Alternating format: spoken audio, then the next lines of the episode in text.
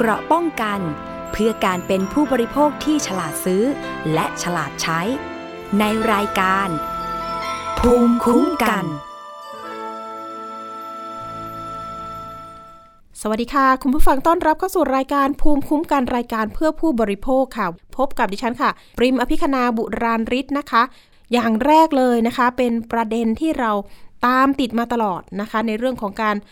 หลอกลงทุนนะคะ ในเรื่องของด้านปุ๋ยอินทรีย์บ้างนะคะ รวมถึงธุรกิจต่างๆ มากมายเหลือเกิน แต่สุดท้ายแล้วเอ้าไม่มีอยู่จริงนะคะ เรื่องนี้ร้อนไปถึงตำรวจปคบนะคะ หรือว่าตำรวจเกี่ยวกับการปราบปรามการกระทำความผิดเกี่ยวกับการคุ้มครองผู้บริโภคนั่นเองนะคะ เพราะว่าอะไรปุ๋ยอินทรีย์หรือว่าใครจะมาขายปุ๋ยเนี่ยจะต้องได้รับใบอนุญาตด้วยนะคะ ไม่ได้ไม่ใช่ว่าเออเอาปุ๋ยอะไรที่ไม่มีคุณภาพ มาจำหน่ายนะคะ แต่ทีนี้เนี่ยดูแล้วมันเหมือนก้ากึ่งที่ว่าจะเป็นแชร์ลูกโซ่ไหมนะคะ เพราะว่ามีการชักชวนสร้างหัวหน้าทีมขึ้นมาในแต่ละจังหวัดด้วย อ้างว่าจะให้ตำแหน่งนะคะผออจังหวัด เงินเดือนเป็นแสนเลยค่ะคุณผู้ฟังล่าสุดนะคะตำรวจปคบได้มีการจับกลุ่มผู้ต้องหารายนี้ได้แล้วนะคะ ซึ่งเขาใช้เขาเรียกว่านามนะคะ นามนี่โอ้โห อ้างว่าเป็นเจ้าหญิงนางน้อยเลยนะ อันนี้ก็คือโหสื่อออกไปหลายช่องเหมือนกันว่า จับกุมได้แล้วเมื่อสัปดาห์ที่ผ่านมา ก็ทำให้ผู้เสียหายแต่ละคนเนี่ยก็ดีใจนะคะ เพราะว่าโหพยายามติดตามแล้วก็พยายามให้เจ้านางน้อยคนนี้ที่แอบอ้างชื่อนี้นะคะ มาชี้แจง แต่ดูการจับกลุ่มล่าสุดที่ดิฉันเห็นภาพปรากฏว่าโอ้โหหน้าตานิ่งนะคะ ยิ้มแย้มแจ่มใส เอ๊ะเกิดอะไรขึ้นนะคะ หรือว่าเขาไม่กลัวตำรวจเลยนะคะปรากฏว่าไปสืบประวัติมามีมีหมายจับหลากหลายคดี ไม่ใช่เฉพาะเรื่องของการชักชวนมาลงทุนเรื่องปุ๋ยนะคะ มีหลายคดีเหมือนกันนะคะ ทางผู้กำกับที่ปคบบอกมานะคะ เรื่องนี้นะคะจะมาจะมีที่มาที่ไปอย่างไร เดี๋ยวไปติดตามรายงานจากน้องอ้อมอุสาเอี่ยมสุวรรณของเราก่อนค่ะ เดี๋ยวมาติดตามเรื่องนี้ว่าเอ๊ะตอนนี้ผู้เสียหายจะดำเนินการนะคะ อย่างไรต่อไปหลังจากจับกลุ่มผู้เสียหายผู้ต้องหาได้แล้ว ไปติดตามรายงานค่ะ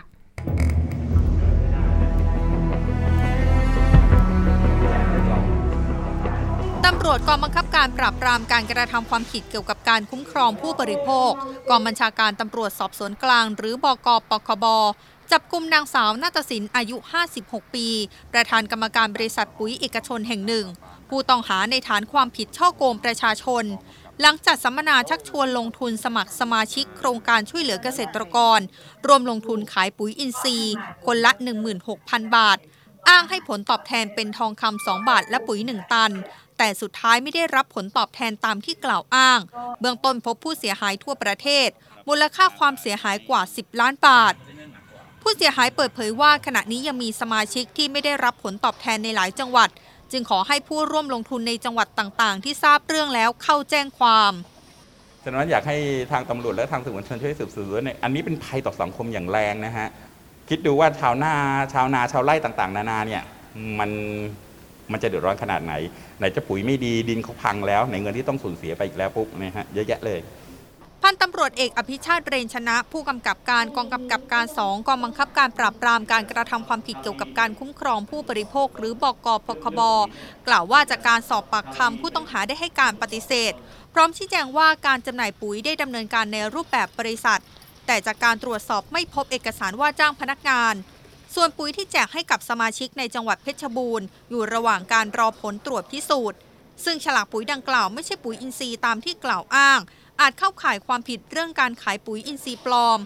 ขณะที่การตรวจสอบเส้นทางการเงินพบเงินหมุนเวียน 3 บัญชีรวมกว่า 15 ล้านบาท ซึ่งขณะนี้เหลือเพียงหลักหมื่นบาทเท่านั้น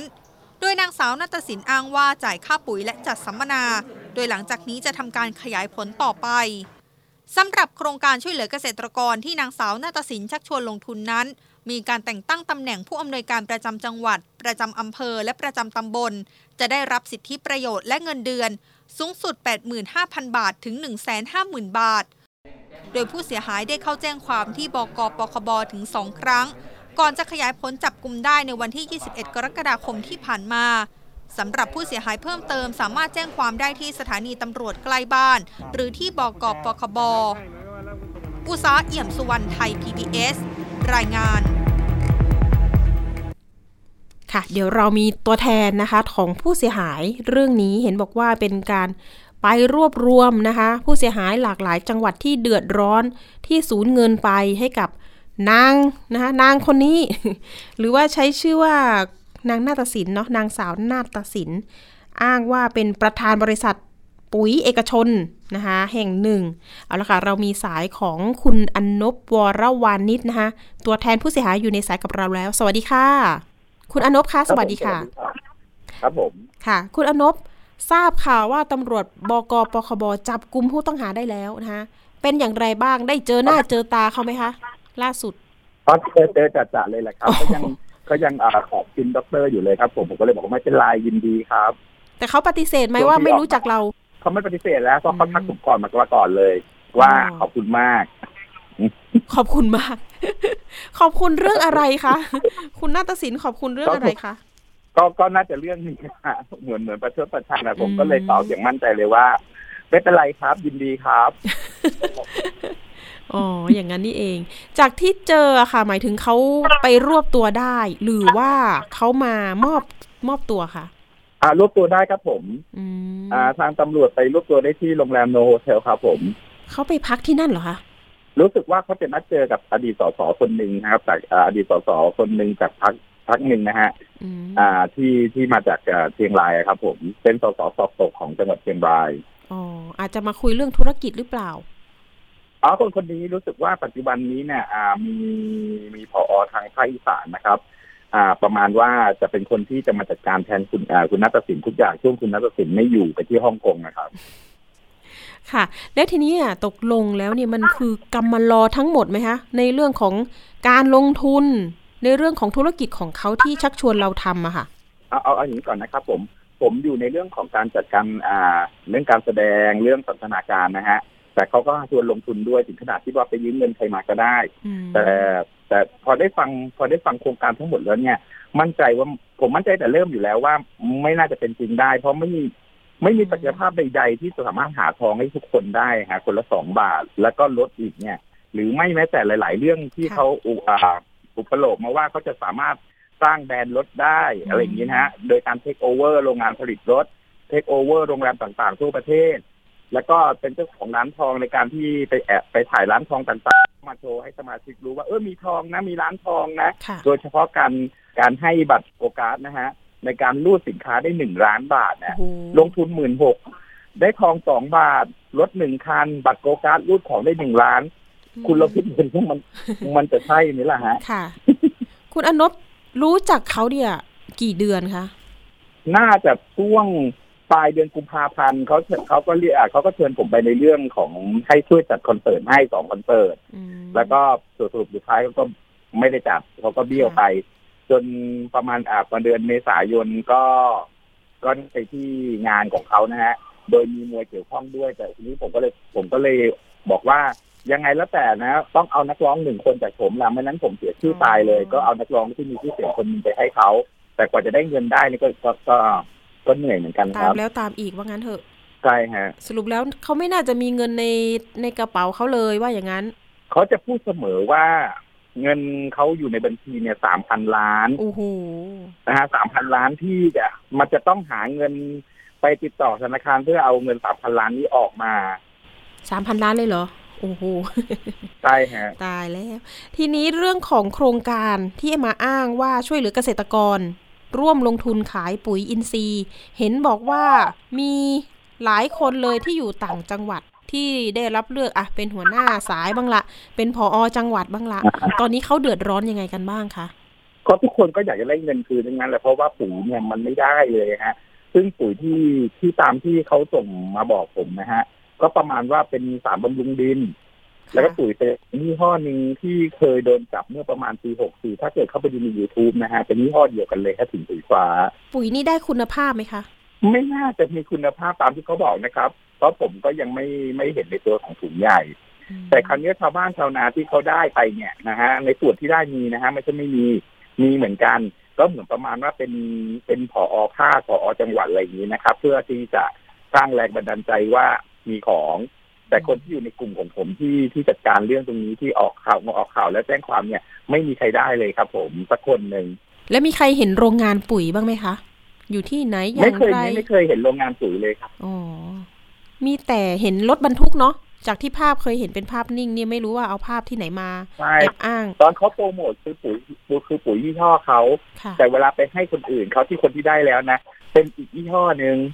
ซึ่งเป็นยี่ห้อที่เคยเล่าให้ฟังไม่ไม่ไม่อ่าเดี๋ยวเดี๋ยวพูดไปก็จะผิดอะไรอย่างนี้ฮะ เป็นยี่ห้อหนึ่งที่เคยโดนจับแล้วครับ ผมอ๋อคนละเรื่องเลย เป็นยี่ห้อหนึ่งที่เคยโดนจับ เพราะว่าเขาเป็นอะไรปุ๋ยปลอมเหรอคะหรือเปล่าอาคาส่งข่าวปุ๋ยกองเก่านะอ๋ออ่า สรุปเป็นแล้วยี่ห้อเนี่ยกับมีปีนะครับ ตอนนี้ผู้เสียหายรวมๆแล้วกี่คนคะคุณอนบ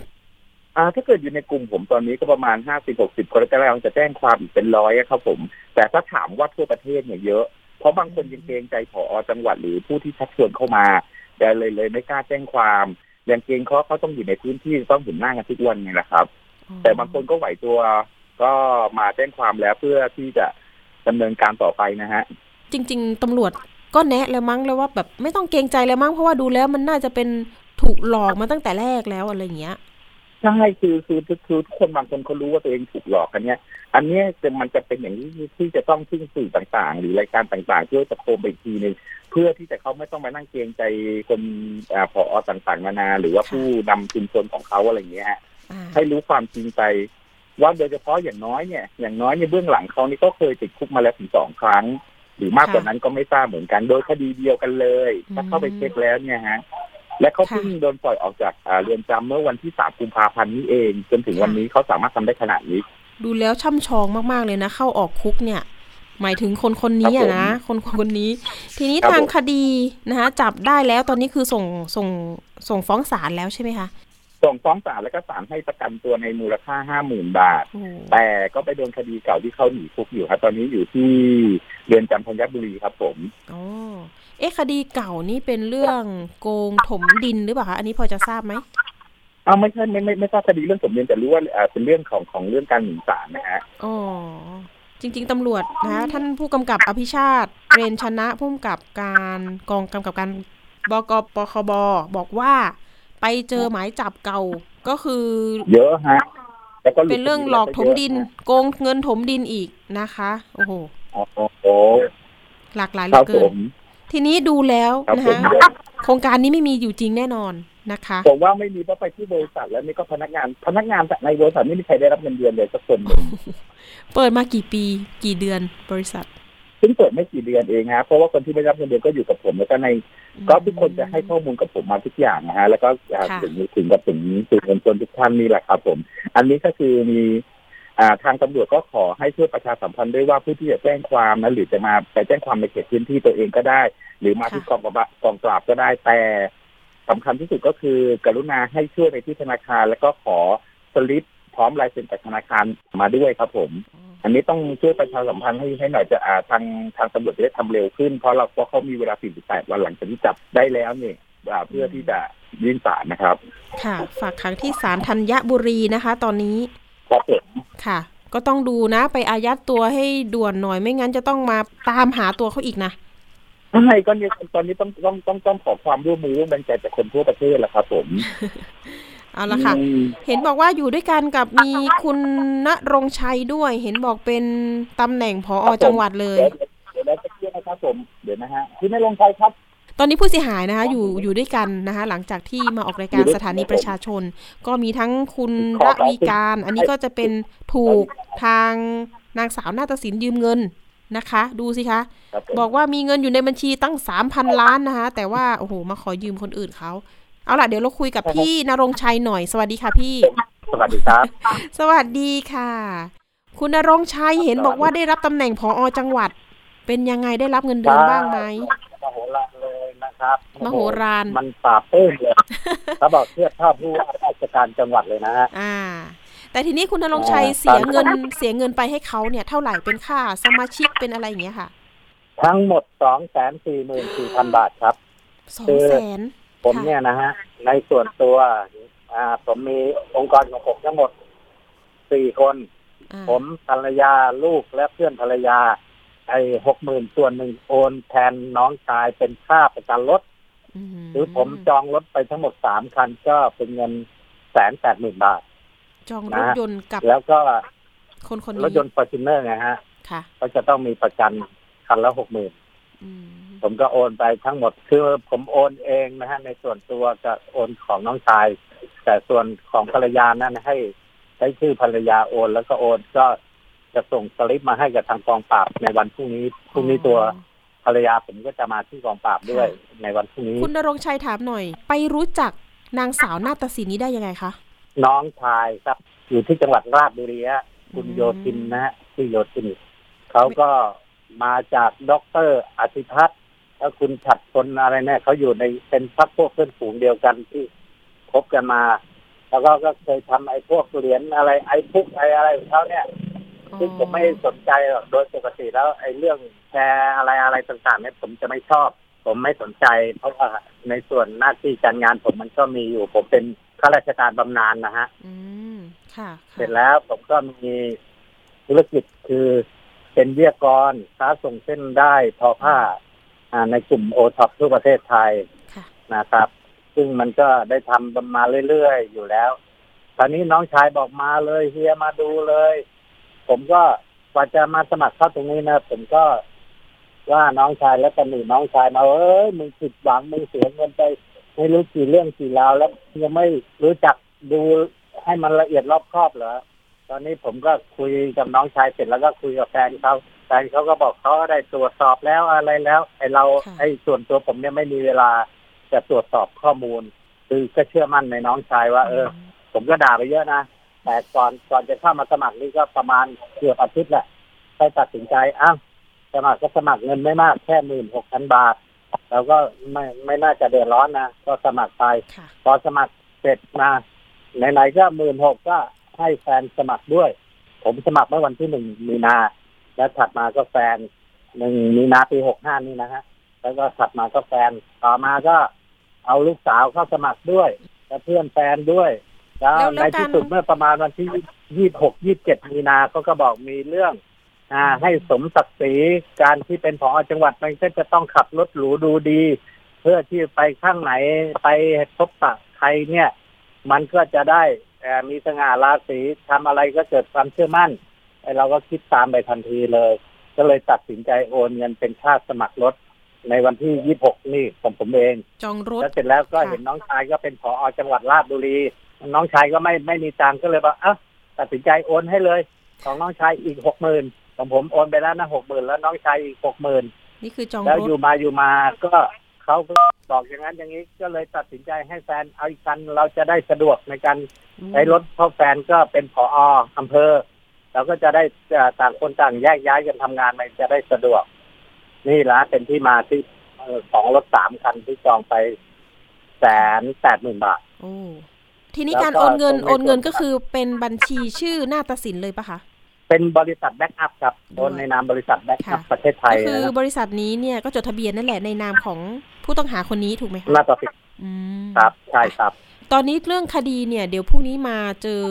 ผู้กำกับหรือว่าทางตำรวจปคบอีกครั้งหนึ่งใช่ไหมคะ ผมผมไม่ได้ไปแล้วพรุ่งนี้ให้แฟนไปครับให้แฟนไปโอเคแฟนครับแฟนได้ได้เรื่องนี้ก็มาจากสอนกัน อยากให้เตือนภัยหน่อยนะคะเมื่อกี้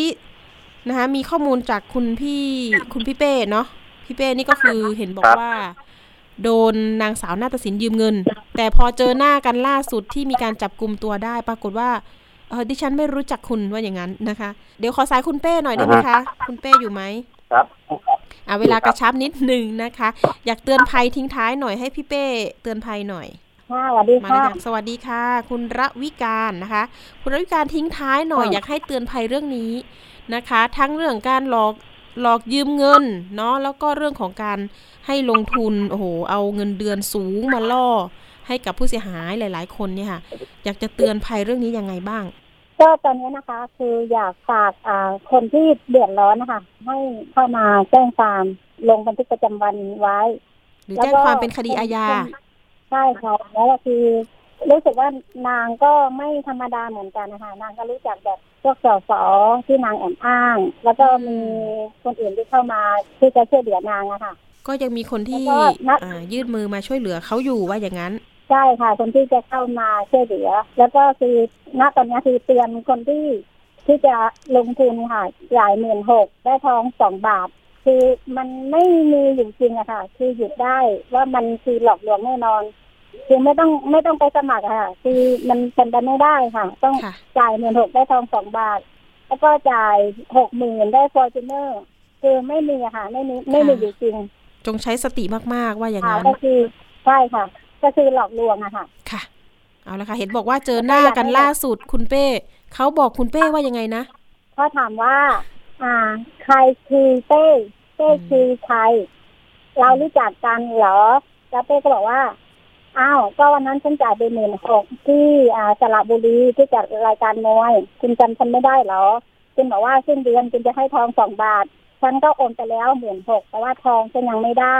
ประมาณนี้ ใช่ค่ะนางค่ะก็แบบไม่เกรงกลัวเลยค่ะ ไม่ไม่สนใจว่าณณตอนนั้นคืออยู่ที่กองปราบอืมนางแบบสามารถแบบ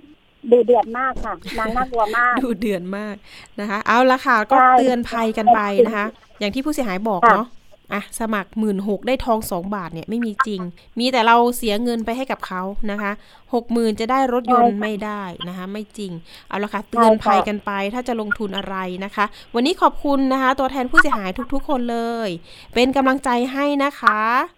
ค่ะขอบคุณค่ะค่ะสวัสดีค่ะค่ะสวัสดีค่ะค่ะ นี่ก็เป็นเรื่องราวที่เราตามติดนะคะ เพราะว่าเรื่องของเนี่ยแหละค่ะ ชวนมา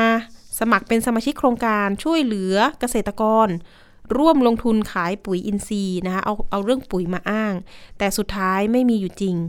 นะคะ ต้องเช็คกันหน่อยค่ะว่าผู้หญิงคนนี้นี่เอ๊ะยังไงกันแน่นะคะ เพราะว่าก่อคดีมาเนี่ยอย่างต่อเนื่องโดนจับมาก็บ่อย ก็ยังทำอีกนะคะ ยังไงเตือนไปทางคนที่ให้การช่วยเหลือหน่อยว่า เอ๊ะผู้หญิงคนนี้บอกว่ามีเงินอยู่สามพันล้านเนี่ยเออไม่สามารถเอาออกมาได้นี่ไม่น่าจะมีข้อมูลที่เป็นข้อเท็จจริงหรือเปล่า นะคะ ยังไงก็อาจจะตรวจเช็คไปทางตำรวจปคบของเราก็ได้นะคะ วันนี้ก็นำมาฝากกันเอาละค่ะ ไปเรื่องที่ 2 กันต่อเรื่องนี้กำลังเป็นกระแสข่าวในสังคมเลยนะคะ เรื่องของการลงทุนนะคะทั้งเรื่องของตอนนี้เป็นกระแสข่าวก็คือเรื่องของบริษัท Zipmex เนาะก็จะเป็นการฝากสินทรัพย์ดิจิตอลนะคะหรือว่าเหรียญสกุลเงินคริปโตต่างๆ แต่ทีนี้ ไปดูปัญหานี้ก่อน แล้วค่อยมาคุยกันเรื่องนี้นะ มันจะมีเรื่องของคดีออสซี่ออยอันนี้ก็จะเป็นชวนลงทุนเหมือนกันตอนนี้ ทาง DSI ก็รับเป็นคดีพิเศษเรียบร้อยแล้ว แล้วก็เตรียมที่จะสร้าง QR code เพื่อให้ผู้เสียหายมาลงทะเบียนเพื่อเตรียมตัวมาสอบปากคำทั่วประเทศเลยนะคะ รวมถึงความคืบหน้าของคดีแชร์ Forex 3D ยึดทรัพย์เพิ่มเติมนะคะ 200 กว่าล้านบาทไปติดตามจากรายงานค่ะ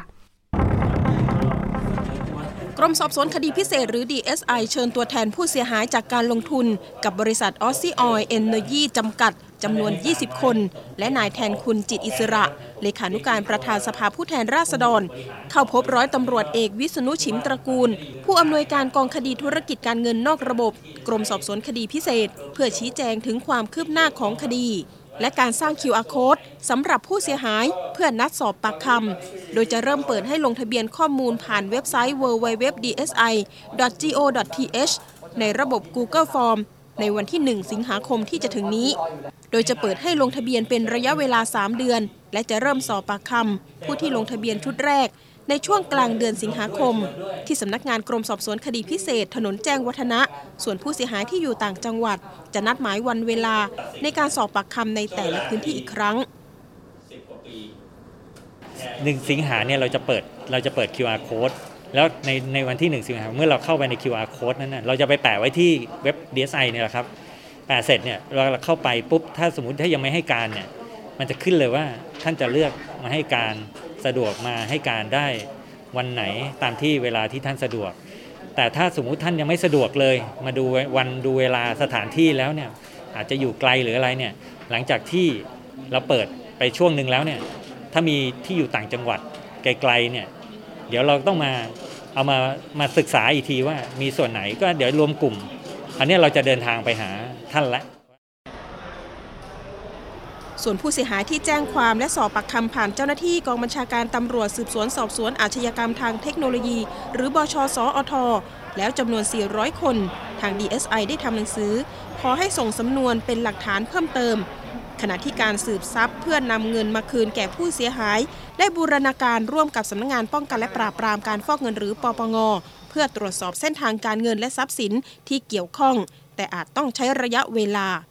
ใครออกทีหลังก็ต้องจ่ายรอบโอขณะที่คดีแชร์ Forex 3D กรมสอบสวนคดีพิเศษ ร่วมกับปปงยังเดินหน้ายึดทรัพย์ของนายอภิรักษ์โกธิกับพวก 7 คน ที่เกี่ยวข้องกับการกระทำความผิดไว้ชั่วคราวเพื่อตรวจสอบ รวม 173 รายการ มูลค่ากว่า 232 ล้านบาท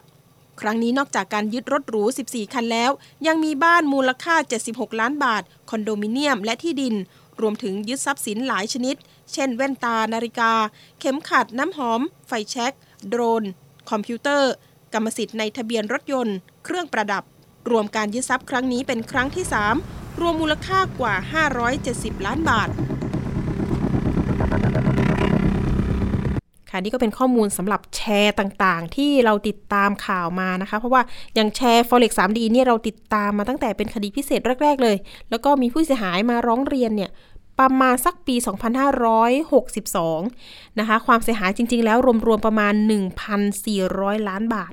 ประมาณนะคะ มีผู้เสียหายประมาณสัก 7,000 คนทั่วประเทศ อันนี้เป็นคดีมหากาบเหมือนกันเนาะ ตอนนี้ก็ยึดทรัพย์มาแล้วนะคะ3ครั้ง ทีนี้ 3 ครั้งเนี้ยได้ประมาณสัก 500 ล้านบาทนะคะที่เหลือเนี่ยทาง DSI กับปปงยังผนึกกำลังกันนะคะตามต่อนะคะ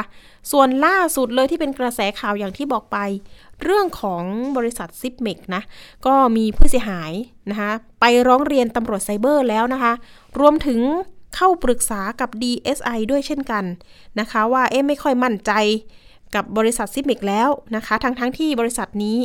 ได้รับการรับรองจากกลตนะคะอ่าเอ๊ะมันจะเป็นอย่างไรทำไมถอนเงินไม่ได้ จะเกิดปัญหาเหมือนอบริษัทอื่น ๆ หรือไม่นะคะ อย่างเช่น ที่ผ่านมาก็มีข่าวอยู่เป็นระยะระยะนะคะว่า ถอนเงินไม่ได้ บางคนก็เอ บริษัทต้นสังกัดเนี่ย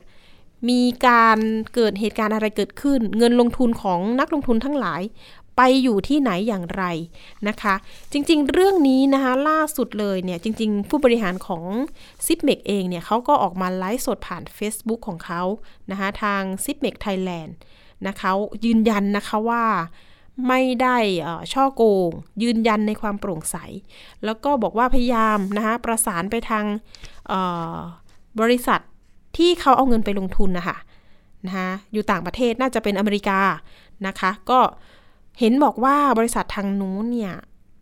อาจจะล้มละลายนะคะ แต่ตอนนี้ทางบริษัทซิปเมกบอกว่ามีการประสานไปยังบริษัทต้นสังกัดที่สิงคโปร์ของเขาแล้วนะคะ คุยกับฝ่ายกฎหมายเพื่อที่จะ ต้องเจรจากับบริษัทที่เขานำเงินไปลงทุนนะคะ ยืนยันว่าจะนำเงินสินทรัพย์ดิจิทัลของนักลงทุนคืนมาให้ได้นะคะ แต่ก็คงต้องใช้เวลาว่าอย่างนั้น แต่เรื่องนี้นะคะกรตก็มีการเรียกมาพบแล้วเห็นว่าอย่างนั้นนะคะ ให้ทางบริษัทซิปเบกเนี่ยชี้แจงว่าเกิดอะไรขึ้นกันแน่นะคะ ขณะเดียวกันค่ะ สภาองค์กรของผู้บริโภคเนี่ยก็ออกมานะคะเคลื่อนไหว นะคะบอกว่าอยากจะเรียกร้องให้กรตออกเกณฑ์กำกับดูแลบริการเทรดคริปโตต่างประเทศ ที่เข้ามาให้บริการในไทยให้ครอบคลุมทั้งระบบ โดยทำให้ บริการเหล่านั้นเนี่ยอยู่ภายใต้กฎหมายของไทย และขอให้ตรวจสอบว่ามีการกระทำความผิดเงื่อนไขนะคะทำผิดเงื่อนไขของใบอนุญาตที่ได้รับหรือไม่นะคะ นอกจากเข้าข่ายลักษณะนำเงินลงทุน หรือสินทรัพย์ดิจิทัลของลูกค้าไปลงทุน ซึ่งใบอนุญาตนะคะศูนย์ซื้อขายสินทรัพย์ดิจิทัล และใบอนุญาต เป็นนายหน้านะคะและก็ผู้ค้าคริปโตเคอเรนซีเนี่ยไม่สามารถทำได้ อยากจะเร่งรัดให้หน่วยงานมีการแก้ไขเรื่องนี้ค่ะอะเรื่องนี้เดี๋ยวเราถามความคิดเห็นนะคะ ของคุณจินนะแย้มอ่วมกันหน่อย อนุกรรมการด้านการเงินการธนาคาร ของสภาองค์กรของผู้บริโภคหรือว่าสออบอยู่ในสายกับเรา สวัสดีค่ะ คุณจินนะ สวัสดีค่ะ สวัสดีครับ ครับ สวัสดีครับ ค่ะโอ้มาวิเคราะห์เรื่องนี้กันหน่อย ตอนนี้กำลังเป็นกระแสร้อนแรงในสังคม เพราะว่ามีนักลงทุนหลายคนค่ะ ตอนนี้ออกมาเคลื่อนไหว บอกว่าไม่มั่นใจนะในในบริษัทซิปมิกแล้วนะคะ ทั้งทั้งที่ได้รับการรับรองจากกรตค่ะ คุณจินนะ อืม ครับ คือ คือจริง ๆ มันต้องบอกว่าจริง ๆ ถ้า ถ้าเอ่อตามที่เขาประกาศแจ้งมาเนี่ยเอ่อสินทรัพย์ที่เขานำไปลงทุน ที่เขาไปลงทุนต่อเนี่ย มูลค่าจริง ๆ มันประมาณเกือบสองพันล้านดังนั้นผู้เสียหายจริง ๆ เนี่ยที่ตามข่าวออกว่าตอนนี้ประมาณหกร้อยล้าน คือคาดว่าน่าจะมีมากกว่านี้อีกครับโอ้โหสองพันล้านเลยเหรอคะครับ คือจริง ๆก็ถ้าถ้าพูดถึงประเด็นนี้ตอนนี้ก็ค่อนข้างที่จะเป็นกระแสเอ่อค่อนข้างหนักอยู่เหมือนกัน และก็เป็นความเชื่อมั่นของนักลงทุนหรือนักเทรดคริปโตอยู่เหมือนกัน เนื่องจากว่ามันมันก็เหมือนแบบเป็นยุคเปลี่ยนผ่านเนาะที่เขากำลังจะเปลี่ยนในระบบของเซ็นทรัลไลซ์เป็นดีเซนทรัลไลซ์ก็คือพูดง่ายๆว่า การกระจายอำนาจไปอยู่ในมือของของคนที่ของของผู้บริโภค หรือว่าของคนที่นักลงทุนเองที่จะมีอำนาจในการที่จะไม่ผ่านตัวกลาง ในการที่จะทำระบบการเงินโดยไม่ผ่านตัวกลาง ทีเนี้ยคือประเด็นปัญหาเนื่องจากว่ามันเป็นอะไรที่ใหม่พอมันเป็นอะไรที่ใหม่แล้วเนี่ย ไม่ว่าจะเป็นตัวนักลงทุนหรือตัวที่ใช้บริการแพลตฟอร์มเหล่านี้ หรือว่าจะเป็นหน่วยงานที่กำกับควบคุมกรตอเองเนี่ย ก็อาจจะอยู่ในช่วงที่ปรับเปลี่ยนไปตามสถานการณ์ที่มันเกิดขึ้นด้วยนะครับในเบื้องต้นเนี่ย ถ้าเกิดคือต้องต้องต้องพูดก่อนว่า ถ้าเราไม่เข้าใจเรื่องไหน เวลาที่เราออกกฎเกณฑ์มากำกับเนี่ย มันก็อาจจะไม่ครอบคลุมหรือเปล่านะหรือดังนั้นเนี่ยเราเราก็เห็นกรตก็ทำงานแข่งขันเหมือนกันเขาก็เชิญผู้ที่เกี่ยวข้องหลายภาคส่วนมา มามามามาแชร์ความรู้มาหาแนวทางในการกำกับดูแล ซึ่งแต่แต่สุดท้ายแล้วมันก็ยังมีประเด็นเหล่านี้หลุดเล็ดลอดออกมาที่ซึ่งทำให้เกิดความเสียหาย อย่างรวดเร็วและวงกว้างด้วย เนื่องจากว่าพอมันเป็นสินทรัพย์ดิจิตอลเนี่ย การเคลื่อนย้ายสินทรัพย์ดิจิตอลหรือการโอนออกไปเนี่ย มันมันทำได้ภายในพริบตาเลย แล้วมันมันเกิดผลเสียได้ภายในพริบตาด้วยด้วยเช่นกันงั้นตรงเนี้ยมันเป็นจุดอ่อนอย่างหนึ่งที่ที่เอ่อต้องบอกว่าคนที่อยู่ในในกระบวนการทั้งหมดเนี่ยต้องต้องรีบเข้ามาพูดพูดคุยดูแลแล้วก็ มองตรงเนี้ยเป็นบทเรียนที่ที่สำคัญมากเลย ที่จะต้องเรียนรู้ร่วมกัน แล้วก็หาแนวทางแก้แก้ไขร่วมกันเราจะเห็นว่าเมื่อไม่นานมานี้เห็นไหมครับ เมื่อน่าจะวันสองวันเนี้ยกรตท่านก็หาลือกับดีเอสไอแล้วซึ่งซึ่งผมเชื่อว่าในในลำดับต่อมาเนี่ยอาจจะมีหน่วยงานอื่นๆ เข้ามาอีกเช่นปปงหรือเปล่า หรือว่าหน่วยงานอื่นๆ ที่เกี่ยวข้องที่อาจจะมาประสานงานความร่วมมือกัน หรือว่าตำรวจไซเบอร์อะไรพวกนี้ว่ามันจะทำยังไงให้ให้ดูแล้วอนอกจากเป็นการป้องปรามปัญหาได้แล้วยังถ้าเกิดเกิดเหตุการณ์ลักษณะเนี้ยแก้ไขปัญหาจะต้องรวดเร็วด้วย เพราะความเสียหายมันรวดเร็วมากทีนี้บริษัทที่เขาบอกว่ามีสองบริษัทนะคะที่เขาอ้างว่าเอาเงินของนักลงทุนเนี่ย ไปบริหารต่อไปลงทุนต่อ เราไม่แน่ใจนะว่าลูกค้าเนี่ยทราบตรงนี้หรือเปล่าว่า เงินที่เราลงทุนกับซิปเม็กซ์เนี่ยแล้วเขาเอาไปลงทุนต่อ เนี่ยที่ไหนยังไงลูกค้าทราบหรือเปล่า ต้องแจ้งอย่างไรกับลูกค้า คือคืออย่างเงี้ยนะ คือ อันนี้ผมต้องพูดตรงๆว่ามันการที่แพลตฟอร์ม เราต้องดูก่อนนะแพลตฟอร์มที่เราที่เราสมัครแล้วเราเราเล่นอยู่เนี่ย เป็นแพลตฟอร์มไหน แล้วแพลตฟอร์มนั้นบริษัทนั้นเนี่ยเขาได้รับใบอนุญาตอะไร แล้วใบอนุญาตของเขาเนี่ย ครอบคลุมไปถึงกิจกรรม หรือว่าทำธุรกิจบางอย่างที่เขาทำอยู่ด้วยหรือไม่ อย่างอย่างอย่างซิปเม็กซ์เนี่ย ถ้าเราไปดูในเว็บไซต์ของกลตเนี่ยเขาจะได้รับใบอนุญาตของ exchange ก็คือกระดานซื้อขายเนี่ยแหละแล้วก็ในส่วนของโบรกเกอร์การเป็นในหน้านะครับเขาจะได้รับอยู่สองส่วนนี้ ซึ่งในสองส่วนเนี้ยมันจะ ไม่มีอำนาจหรือว่าไม่มีไม่มีไม่สามารถที่จะดำเนินกิจกรรมในลักษณะที่เป็นข่าวได้ คือเอาทรัพย์สินที่เป็นสินทรัพย์ดิจิตอลของลูกค้าเนี่ยไปลงทุนได้ คือจริง ๆ อะ แนวทางหลักการของกรอตอนี่ค่อนข้างชัดเจนมาตั้งแต่ต้นแล้วว่า ไม่ให้ผู้ประกอบการหรือว่าเจ้าของแพลตฟอร์มเหล่านี้ไปยุ่มย่ามในกระเป๋าเงินนะในกระเป๋าเงินอิเล็กทรอนิกส์ของลูกค้า คือถ้าเกิดว่าคุณมีมีความสามารถที่จะไปยุ่มย่ามในกระเป๋าเงินของกระเป๋าเงินอิเล็กทรอนิกส์ของลูกค้าได้เนี่ย มันอาจจะทำคือพูดง่าย ๆ ว่าเงินในกระเป๋าลูกค้าอาจจะหายไปได้เมื่อไหร่ทุกเมื่อก็ได้นะครับ ทีนี้คือถ้าเราย้อนมาดูว่าเขาได้รับใบอนุญาตสองใบ แต่กิจกรรมที่เขาทำเนี่ยเขามีลักษณะว่า มีตัวหนึ่งที่ที่มันมีปัญหา คือตัวตัวอ่า trade wallet เนี่ย กระเป๋าเงินเขามีอยู่สองกระเป๋าในในแพลตฟอร์มนี้คือ trade wallet กับ Z wallet ไอ้ trade wallet เนี่ยเขาเปิด trade ได้ปกติแล้วเขาเปิดดำเนินกิจกรรมซื้อขายได้ปกติแล้ว ค่ะ แต่ไอ้ส่วนที่เป็นแซดวอลเล็ตเนี่ยมันยังมีปัญหาที่เขายังปิดอยู่ถามว่าเขาปิดเพราะทำไมก็เหมือนกับที่เขาออกมาประกาศนั่นแหละว่าเขามีการเขาขาดสภาพคล่อง เนื่องจากว่าเขาเอาเงินที่มันอยู่ในสินทรัพย์ที่มันอยู่ในเอ่อ wallet chat wallet เนี่ย ไปลงทุนต่อ ทีนี้เขาไปลงทุนต่อปุ๊บเนี่ยประเด็นปัญหาที่มันเกิดขึ้นก็คือว่า ถ้าลงทุนต่อ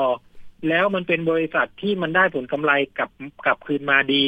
มันก็อาจจะไม่มีประเด็นนี้ให้เห็นนะ แต่ทีเนี้ยปรากฏว่าเขาเอาไปลงทุนต่อในบริษัทที่ซึ่งมันเป็นข่าวมาสักระยะหนึ่งแล้วว่าสองบริษัทที่เขาไปลงทุนเนี่ย มันมีข่าวเรื่องเรื่องขาดความสภาพ ขาดสภาพคล่อง แล้วก็มีโอกาสที่จะล้มละลาย แล้วก็มีมีแนวทางมีประกาศบางอย่างที่เป็นส่งสัญญาณว่าเขากำลังยื่นขอล้มละลายอยู่ค่ะดังนั้นเนี่ยมันมองได้สองอย่างสิ่งที่คุณทำนะ สิ่งที่ซิกเมกทำเนี่ยทำโดยมีอำนาจกระทำได้ตามใบอนุญาตหรือไม่ ที่ทำเนี่ย ถือถ้าทำโดยไม่มีใบอนุญาต หรือว่าใบอนุญาตไม่ได้ให้สามารถที่คุณทำได้ แล้วคุณทำเนี่ย ถือว่าผิดกฎหมายไหม แล้วผิดกฎหมายเนี่ย เข้าข่ายในลักษณะที่เป็นการเอ่อแสวงหาคือพูดง่ายๆเหมือนถ้าพูดพูดตรงๆก็คือคล้ายๆกับแชร์ลูกโซ่เลยเหมือนคนที่ประกาศบอกว่าเฮ้ย เอาเงินมาให้ฉันนะ ฉันจะจ่ายค่าตอบแทนคงที่ในอัตราที่มันเกินดอกเบี้ยปกติเนี่ย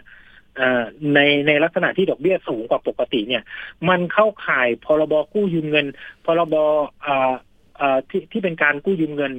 หรือไม่คือความผิดอ่านั่นแหละ ก็ตัวนั้นแล้วก็คล้ายๆถ้าภาษาพูดเราก็คือเหมือนเป็นแชร์ลูกโซ่อะนะลักษณะแบบนั้นหรือไม่ แต่ถ้าตอนนี้มองว่าถ้ามันเป็นเนี่ยก็ถ้ามันเป็นแบบนั้นเนี่ย มันจะเข้าเรื่องของฟอกเงินด้วยนะปปงอาจจะต้องเข้ามามีบทบาทนี้ดีเอสไอเข้ามามีบทบาทนี้ตำรวจไซเบอร์เข้ามามีบทบาทตรงนี้อซึ่งซึ่งถ้ามันเป็นอย่างนี้แล้วเนี่ย มันถือเป็นเรื่องใหญ่ มันถือเป็นเรื่องใหญ่แล้วมันก็จะมีปัญหาตามมากับ แพลตฟอร์มนี้แน่นอนนะ แล้วก็ปุ๊บเมื่อกี้พูดค้างไว้อีกนิดนึงก็คือว่า การที่เขาเอาเงินไปลงทุนที่ที่ต่างที่ต่างประเทศเนี่ยเขาเขาโยกไปลงทุนต่อ เนี่ย อันเนี้ยเออจริง ๆ แล้วเนี่ย สิ่งที่บอกสิ่งที่บอกว่ามันมีสัญญาณเตือนเหตุแล้วการที่คุณเอาไปลงทุนตรงนั้นเนี่ย ประการหนึ่งก็คืออ่า เมื่อกี้ที่เราบอกไปแล้วมีอำนาจทำหรือไม่นะครับสองก็คือเอ่อที่ทำเนี่ย แล้วมีอำนาจหรือไม่ หรือทำแล้วมันผิดหรือไม่ กับอีกประการหนึ่งถ้าบอกว่า เออทำมีอำนาจทำได้ทำโดยถูกต้อง แต่ว่าสุดท้ายถามว่าการที่คุณตัดสินใจไปลงทุนในแพลตในบริษัทบริษัทนั้นเนี่ย โดยที่มีข่าวไม่ดีออกมาอยู่แล้วเนี่ย คุณทำแบบเนี้ยเป็นการเอื้อประโยชน์ให้กับสองบริษัทนั้นหรือไม่ ก็ต้องไปดูอีก ถ้าเป็นการเอื้อยกตัวอย่างอ่าเนื่องจากว่าเป็นบริษัทคู่ค้าลงทุน หรือว่ามีกรรมการชุดเดียวกันมีผู้ผู้ถือหุ้นชุดเดียวกัน หรือมีผลประโยชน์แอบแฝงอะไรอยู่ด้วยกัน เลยเอาเงินไปให้เขาตรงนี้เอาสินทรัพย์ไปให้เขาตรงนี้ ถ้าเป็นอย่างนี้เนี่ยมันก็เข้าข่ายจงใจหรือประมาทเลินเล่อทำให้นักลงทุนเสียหายหรือไม่อีกค่ะ ตอนนี้สภาองค์กรของผู้บริโภคนี่มีการเปิดรับเรื่องร้องเรียนเรื่องนี้ไหมคะ โอ้ตอนนี้มีตั้งแต่วันแรก ๆ ที่มีการประกาศนี่มีมีมีผู้ร้องเรียนเข้ามาร้องเรียนแล้วซึ่งเพิ่งภายหลังที่เราได้รับเข้าร้องเรียนปุ๊บเราก็มีการอ่าเปิดมีมีการแบบประกาศโฆษณาให้ไม่จะบอกว่าเป็นการประกาศให้ทราบไปแล้วว่าเออมันมีเรื่องนี้อยู่นะ แล้วเราก็เตือนไปในตัวด้วยว่าเออใครที่จะอยู่ใน wallet นี้อยู่ในแพลตฟอร์มนี้ หรือว่า กำลังจะลงทุนในแพลตฟอร์มนี้ หรือว่าในแพลตฟอร์มอื่นในลักษณะคล้ายกันที่มันมีลักษณะแบบนี้ก็ต้องระวังระวังต้องระวังอย่างมาก เพราะว่าเออมันเป็นเรื่องที่ใหม่แล้วอาจจะเรียนรู้ไม่ทันเขาอะไรอย่างนี้ครับ ต้องต้องเรียนรู้ด้วยเนาะว่าเอ๊ะกระเป๋าเรากระเป๋าอิเล็กทรอนิกส์เป็นยังไง เอาละหมดเวลาซะก่อนคุณจินนะเดี๋ยวโอกาสหน้าจะเชิญมา talk ใหม่นะคะ วันนี้ก็ถ้าเกิดว่าใครเป็นผู้เสียหายหรืออยากจะรับฟังคำปรึกษาก็ประสานไปที่สภาองค์กรของผู้บริโภคได้ ใช่ไหมคะ เอาละค่ะ วันนี้ขอบคุณคุณจินน่าแย้มอวมนะคะ อนุกรรมการด้านการเงินการธนาคาร สภาองค์กรของผู้บริโภคมาก ๆ ค่ะ ขอบคุณมาก ๆ ค่ะพี่ค่ะสวัสดีค่ะ เอาละค่ะ ไปช่วงคิดก่อนเชื่อกันต่อนะคะ กับดรแก้วกังสดานอภัย นักพิษวิทยาและคุณชนาทิพย์ไพรพงศ์วันนี้มีข้อมูลเรื่องของรู้ว่าพริกนั้นเผ็ด แล้วทำไม คนทางเอเชียยังชอบกินพริกไปติดตามเรื่องนี้กันค่ะ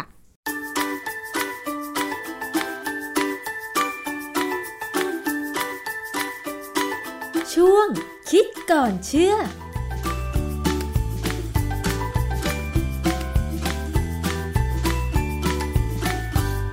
พบกันในช่วงคิดก่อนเชื่อกับดรแก้วกังสดานนภัยนักพิษวิทยากับดิฉันชนาทิพไพรพงศ์นะคะ เราจะนำเรื่องใกล้ตัวไม่ว่าจะเป็นอาหารหรือสินค้าบริการต่างๆ มาพูดคุยกัน พร้อมกับเสนองานวิจัยที่มีข้อมูลอ้างอิงนะคะ ในตอนนี้เราจะมาคุยกันเกี่ยวกับเรื่องของพริกค่ะคุณผู้ฟัง พริกนั้นเนี่ยเราก็รู้ว่ามันเผ็ด ส่วนมากมันเผ็ดนะคะ ยกเว้นว่าพริกหยวกซึ่งไม่เผ็ดเลย แต่เคยสังเกตไหมคะว่า พริกเนี่ยเป็นที่นิยมกิน ในคนทางแถบเอเชีย ส่วนคนยุโรปอเมริกาไม่ค่อยชอบกินพริกที่เผ็ดๆเลยทำไมคนทางเอเชียชอบกินพริกที่มีรสเผ็ดนะคะมันเป็นเหมือนวัฒนธรรมการกินหรือเปล่า หรือเป็นเพราะอะไรคนทางเอเชียชอบรสเผ็ดนะคะต้องไปถามเรื่องนี้กับอาจารย์แก้วว่า มันเคยมีงานวิจัยเกี่ยวกับพริกไหม อาจารย์คะ ในเมืองไทยเนี่ยอาหารยอดนิยม เชื่อแน่ว่าทุกภูมิภาคก็ต้องมีน้ำพริก แล้วก็มีพริกเป็นส่วนเครื่องปรุงของอาหาร โดยส่วนใหญ่อยู่แล้วนะคะ อาจารย์ มันเคยมีงานวิจัยอะไรไหมคะว่า พริกมันเผ็ดแต่ทำไมคนเอเชียยังชอบกินพริกคะอาจารย์ คือในความเป็นจริงแล้วเนี่ยไม่ใช่เฉพาะคนเอเชียนะคนแถบศูนย์สูตรนะเพราะว่าเม็กซิโกเนี่ยกินพริกเยอะ เผ็ดด้วยเหรอคะโอ้เผ็ดมหาศาลเลยค่ะ ไม่เบาเลยแหละนะฮะ ผมเคยซื้อเอ่อตอนสมัยตอนเรียนที่อเมริกาเนี่ยเราก็ซื้อบางทีก็ซื้อเป็นแบบพริกบดก็มาจากเม็กซิโกก็เผ็ดพอสมควรเผ็ดน่าดูเลยแหละนะฮะก็เมื่อก่อนเนี่ยผมเคยนึกว่าคนไทยเนี่ยกินเผ็ดที่สุดในโลกแล้วปรากฏว่าจริง ๆ ไม่ใช่อะ อินโดนีเซียก็กินเผ็ดมากพริกของเขานี่น่าดูเลยนะฮะคราวนี้ที่ที่สำคัญคือแถบเส้นศูนย์สูตรเนี่ยนะปัญหาคือการทำอาหารเนี่ย อากาศมันร้อนมันเสียง่าย แล้วเข้าใจว่าคงมีบรรพบุรุษของเราเนี่ย ที่รู้ว่าพริกเนี่ยช่วยถนอมอาหาร จะสังเกตว่าอาหารที่เป็นพวกผัดเผ็ด พวกอะไรก็ตามที่เผ็ดและแห้งอะนะหรือมันๆเนี่ยจะเสียยากผมไปเจอบทความหนึ่งเป็นบทความตีพิมพ์ในวารสาร European Journal of Microbiology and Immunology ปี 2021 เนี่ย มีบทความที่แปลเป็นภาษาไทยว่าคุณสมบัติต้านเชื้อแบคทีเรีย ของแคปไซซิน และอนุพันธ์แคปไซซิน และศักยภาพในการต่อต้านการดื้อยาปฏิชีวนะ คือบทความนี้น่าสนใจที่ว่าอย่างคำว่าแคปไซซินเนี่ยคือสารเผ็ดที่อยู่ในพริกนะฮะแคปไซซินเนี่ยถ้าจำที่ผมจำได้เนี่ยคือมันจะอยู่ตรงกลางของพริกนะ ตรงบริเวณที่มีเม็ดพริกนี่แหละ ที่จะมีแคปไซซินใช่ไหมอาจารย์ฮะอยู่แบบแถวนั้นนะตัวเนื้อพริกเองเนี่ย ไม่ค่อยเผ็ดเท่าไหร่ เพราะฉะนั้นถ้าเราบางคนเนี่ยที่เขาทำอาหารเนี่ยเขาแค่เอาไส้ออกก็จะได้แต่เนื้อพริกได้สี ได้เนื้อพริกซึ่งมีสีมีสารประกอบที่จำเป็นนะที่สำคัญด้วย พวกแร่ธาตุพวกสารต้านอนุมูลอิสระอะไรพวกนี้ก็แต่ไม่ค่อยเผ็ดมากนัก เพราะฉะนั้นใครที่ทำอาหารไม่อยากให้เผ็ดมากนัก แค่ใส่ทิ้งนะฮะยิ่งแค่ไปเจอพริกบางอย่างปัจจุบันนี้พริกหลายยี่ห้อนะ ไม่เผ็ดเลย ดูดีดีแต่ไม่เผ็ดเลย ในบทความที่ผมว่าไปเมื่อกี้เนี่ยเขาสรุปว่าแคปไซซินกับอนุพันธ์ของมันเนี่ยนะมีศักยภาพในการต้านจุลินทรีย์ อันนี้คือต้านเชื้อแบคทีเรียต่างๆ เขาบอกว่าอาจจะเสริมแทนที่ยาปฏิชีวนะ เพื่อต่อสู้กับเชื้อแบคทีเรียที่ดื้อยา คือเรื่องเชื้อดื้อยาตอนนี้มีปัญหามากนะ มีปัญหาจนบริษัทยาหลายบริษัทเนี่ยเลิกทำวิจัยเรื่องหายาปฏิชีวนะอีกแล้วเพราะหามาเท่าไหร่ทำใหม่ มันก็ดื้อหาใหม่ก็ดื้อ แต่เขากำลังมองว่าเออแคปไซซินนี่มันน่าจะใช้ได้ตลอด คือมันไม่ได้ทำให้แบคทีเรียเนี่ยดื้อยา แต่ขอศึกษาให้ลึกกว่านี้นะงานวิจัยเขาบอกเอกสารที่ผมอ่านเนี่ยเขาบอกว่ากำลังรองานวิจัยต่อๆไป ดังนั้นเนี่ยการใช้พริกเนี่ยในการทำอาหารเนี่ยจริงเป็นเรื่องที่ยังจำเป็นอยู่ เพราะว่าทำให้อาหารเนี่ยถนอมได้ คือแสดงว่าภูมิปัญญาสมัยโบราณที่ใช้พริกเป็นส่วนประกอบ ของอาหารในคนเอเชียหรือเส้นศูนย์สูตรนี่ก็คือว่าต้องการถนอมอาหารอย่างนั้นเหรอคะอาจารย์ ประเด็นแรกคือถนอมอาหารประเด็นที่สองกินข้าวได้เยอะ อืมทำไมคะพริกเนี่ยให้รสชาติกระตุ้น เผ็ดร้อนคือมันเผ็ด แต่เราไม่ได้กินพริกเผ็ดเผ็ดอย่างเดียวเนี่ยเรามักจะปรุงมีเค็ม มีหวาน มีเปรี้ยว มันจะกลมกล่อมเองแหละ คืออาหารไทยที่เราบอกว่าเผ็ดก็จริงนะแต่มันกลมกล่อม แล้วทำให้กินอาหารได้เยอะขึ้น สมมติคุณไปซื้ออกไก่มาอบหรือมาย่างก็ตาม อกไก่นี่เป็นส่วนเนื้อของไก่ที่รสชาติน้อยที่สุด มันมีแต่จืดๆตัวเนื้ออย่างเฉยๆเออ มันจะจืดนะ แต่ถ้าเราเอามายำเนี่ยกินได้เลย อย่างก่อนเข้ารายการดิฉันก็กินส้มตำมา เผ็ดมากเลยจันครับบางคนอย่างผมเนี่ย ผมมีปัญหาเวลากินเผ็ดมากบางทีจะสะอึกเคยเป็นไหมไม่เคย มีแต่กินเผ็ดมากแล้วมันชาที่ลิ้นแล้วก็เหงื่อออกท่วมหัว ถ้ากินต่อไปไม่ไหวก็จะหยุดกิน คือคือการอาการเหงื่อออกท่วมหัวเนี่ยนะมันเป็นการที่ว่าพริกเนี่ยไปเร่งการทำงานของร่างกายเรา และน้ำมูกไหลด้วยอาจารย์เขาถึงเชื่อไงว่าพริกเนี่ยช่วยลดน้ำหนักเพราะว่าการที่เรามีเหงื่อออก มันมันเวลากินพริกเข้าไปแล้วตัวร้อนขึ้นมา แสดงว่ามีการสร้างพลังงานมีการ มีการไปดึงเอาไขมันบางส่วนออกมาได้ แต่ว่ามีงานวิจัยบอกว่า ถ้าสมมติว่าจะเป็นอย่างนั้นเนี่ยกินพริกแล้วต้องออกแรงหน่อย ให้มันมีการขยับตัวนะฮะถ้าอย่างนั้นคือถ้าดิฉันกินส้มตำเผ็ดมาก เหงื่อออกท่วมหัว ก็ควรจะขยับตัวด้วยอย่างเช่น วิ่งเหรอคะอาจารย์ คือถ้าถ้าวิ่งได้ถ้าทำทำงานบ้านได้แล้วมันเป็นการขยับตัวเป็นการออกกำลังกายนะ มันก็จะช่วยได้ดีนะผมผมว่าอย่างเงี้ย ช่วยทำให้เราลดน้ำหนักได้พอสมควร แต่ว่ามันมีงานวิจัยที่ไม่ต้องขยับตัวก็ได้ เขาเอาแค่กินแคปไซซิน คือแคปไซซินตอนนี้มีขายเป็นผลิตภัณฑ์เสริมอาหารนะนะ ซึ่งผมก็ไม่ได้สนับสนุนให้กินนะ เพราะว่ามันแพงโดยเปล่าประโยชน์หนึ่งมันไม่อร่อย แล้วเราอยากได้แคปไซซินเนี่ยจากพริกเนี่ยกินเป็นพริกแท้ๆเนี่ยอร่อยกว่าเอ่อมีงานวิจัยชื่อผลเฉียบพลันของแคปไซซินต่อการใช้พลังงาน และการออกซิไดชันของไขมัน ในลักษณะที่ทำให้สมดุลการใช้พลังงานออกมาเป็นลบ ความหมายของคำว่าสมดุลการใช้พลังงานออกมาเป็นลบคือ ใช้พลังงานมากกว่าที่ได้กินเข้าไปนะบทความนี้ตีพิมพ์ในวารสาร PLOS ONE ปี 2013 เขาทำการพิสูจน์ว่าการเพิ่มแคปไซซินในอาหารเนี่ยทำให้มีการใช้พลังงานเพิ่มขึ้น จนน่าจะเหมาะสำหรับการบำบัดโรคอ้วนได้นะฮะ เขาศึกษาการบริโภคแคปไซซิน 2.56 มิลลิกรัม ซึ่งปริมาณขนาดนี้ถือว่าเยอะนะ เพราะว่าแคปไซซินจริง ๆ มีในพริกก็ไม่ได้มากนะแต่ว่าแคปไซซินเนี่ยเผ็ดนะฮะแล้วข้อดีก็คือว่าการลดน้ำหนักได้อันเนี้ยไม่เพิ่มความดันโลหิต ซึ่งมันก็เป็นเรื่องที่ดีสำหรับคนที่น้ำหนักเยอะ ซึ่งมักจะมีความดันโลหิตที่สูงนะในงานวิจัยจริง ๆ เนี่ยเขาไปดูเนี่ยเขาใช้อาสาสมัครอายุ 18ถึง50 ปี แต่เขาไปกำหนด BMI ระหว่าง 20ถึง30โอ้ย อาจารย์ไม่อ้วนเลย ค่า BMI คือก็เกินนิดหน่อย คือเราเอายี่ห้าเป็นเกณฑ์ใช่ไหมว่าปกติสามสิบนี่ถือว่าค่อนข้างทวมนะฮะ คือบางคนเนี่ยสามสิบแต่ไม่ได้อ้วนนะสามสิบเพราะเขามีกล้ามเนื้อก็ได้ BMI นี่บางทีก็หลอกตานะ แต่ว่าปัญหาคือที่เขากำหนดเนี่ยเขาไปกำหนดว่าสุขภาพดี ไม่สูบบุหรี่ ไม่ดื่มเหล้า หรือถ้าดื่มก็ดื่มน้อยอะไรเงี้ยนะ คนที่เข้ามาศึกษา มันเป็นคนสุขภาพดีอะเป็นคนดี แล้วผลการศึกษาจะดีไปด้วยไหมคะอาจารย์เออผลการศึกษาก็ก็ดูดีไงคือมันมีข้อมูลออกมาว่ามีการลดของน้ำหนักเมื่อเขาให้กินพริกนะคือเขาเทียบระหว่างคนที่กินกับไม่กินค่ะ แต่ว่าผมผมมีความรู้สึกว่าบทความนี้เขาค่อนข้างจะเขาเรียกว่าอะไรไบแอดอะนิดหน่อยนะคือตั้งหลักว่าจะเอาอย่างเงี้ยก็ทำอย่างนี้ คือถ้าศึกษาจริงเนี่ยต้องไปศึกษาคนที่น้ำหนักเช่น BMI เยอะๆ เกิน เออสักสี่สิบห้าสิบอย่างเงี้ยก็แล้วแต่นะก็นี่เป็นตัวอย่างว่าพริกเนี่ยช่วยแต่ว่าผมเคยอ่านบทความมานานแล้วว่าพริกที่มีแคปไซซินกับกาแฟที่มีคาเฟอีนเนี่ยไอ้เจ้าสองอย่างสารสองตัวเนี่ย ถ้ากินแล้วเนี่ยออกกำลังกายเนี่ย น้ำหนักลงดีกว่า อาจจะเห็นผลนะ เพราะว่าผมก็ทำอย่างนี้มาค่อนข้างตลอดแล้วผมก็พยายามก็ได้ได้ค่าน้ำหนักของผมเนี่ยก็ไม่เกิน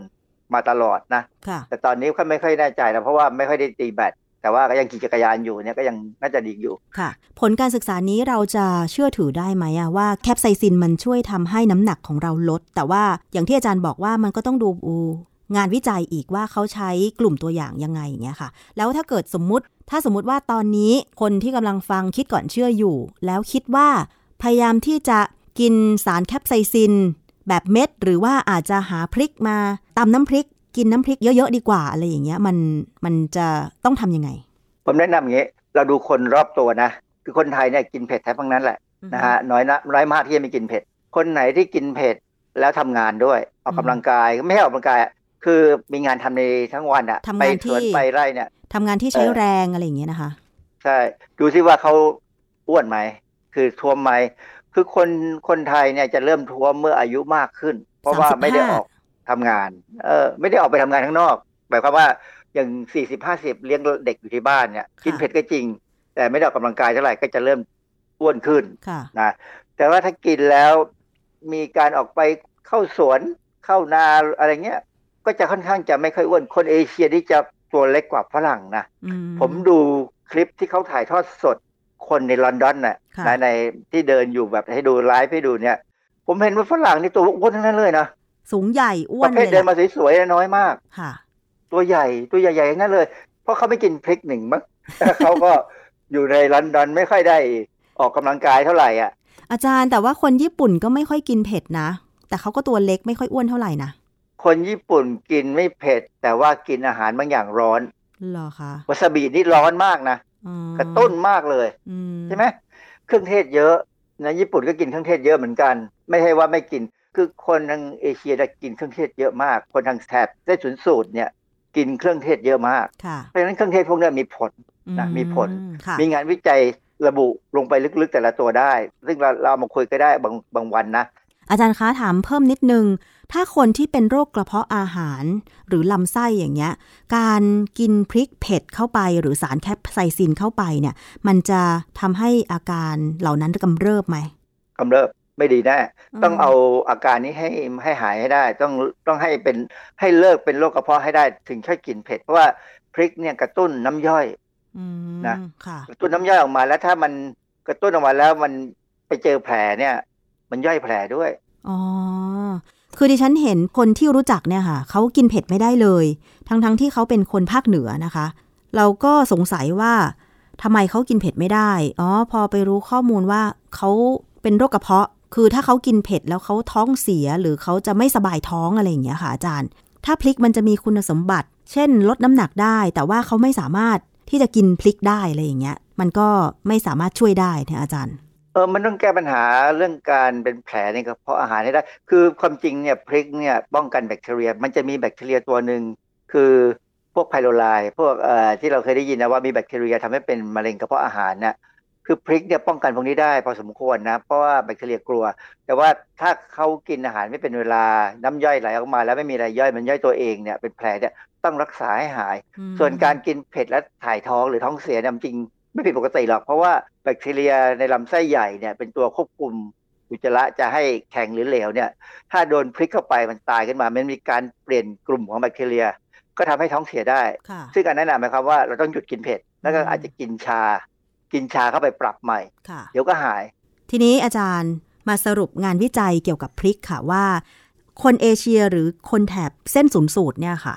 ทำไมยังคงชอบอาหารรสเผ็ดที่มีพริกเป็นส่วนประกอบคะอาจารย์ อร่อย อร่อยผมว่าอร่อยนะฮะเราชอบผมผมก็ยังกินเผ็ดอยู่ตลอดเวลาของผมนะฮะก็แล้วทำให้อาหารเนี่ยอยู่ได้นานขึ้น แล้วก็เราปรุงความเผ็ดเนี่ยมากน้อยเนี่ยมันมีความหลากหลาย คือสมมติเรามีลูกชิ้นอย่างเงี้ยซื้อลูกชิ้นมา ผัดเผ็ดก็ได้ ใส่ใบมะกรูดเข้าไปใส่ตะไคร้เข้าไป มีพริกหน่อยหนึ่งจะเอาเผ็ดมากเผ็ดน้อยก็ขึ้นอยู่กับว่าเราต้องการขนาดไหน ให้เปรี้ยวให้เค็มได้นะเพราะฉะนั้นเนี่ยพริกขาดไม่ได้ แล้วพริกนี่เวลาผมมีพริกป่นเนี่ยนะผมจะเอามาผัดเพื่อให้อยู่ได้นานขึ้น แล้วเผ็ดขึ้น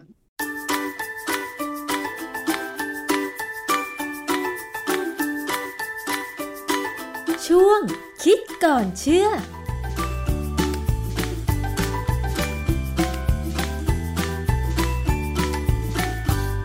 ค่ะที่ก็เป็นข้อมูลของคิดก่อนเชื่อนะคะ วันนี้หมดเวลาสำหรับอภิคณาบูราริศแล้ว เจอกันวันพุธหน้าเวลาเดิม วันนี้สวัสดีค่ะ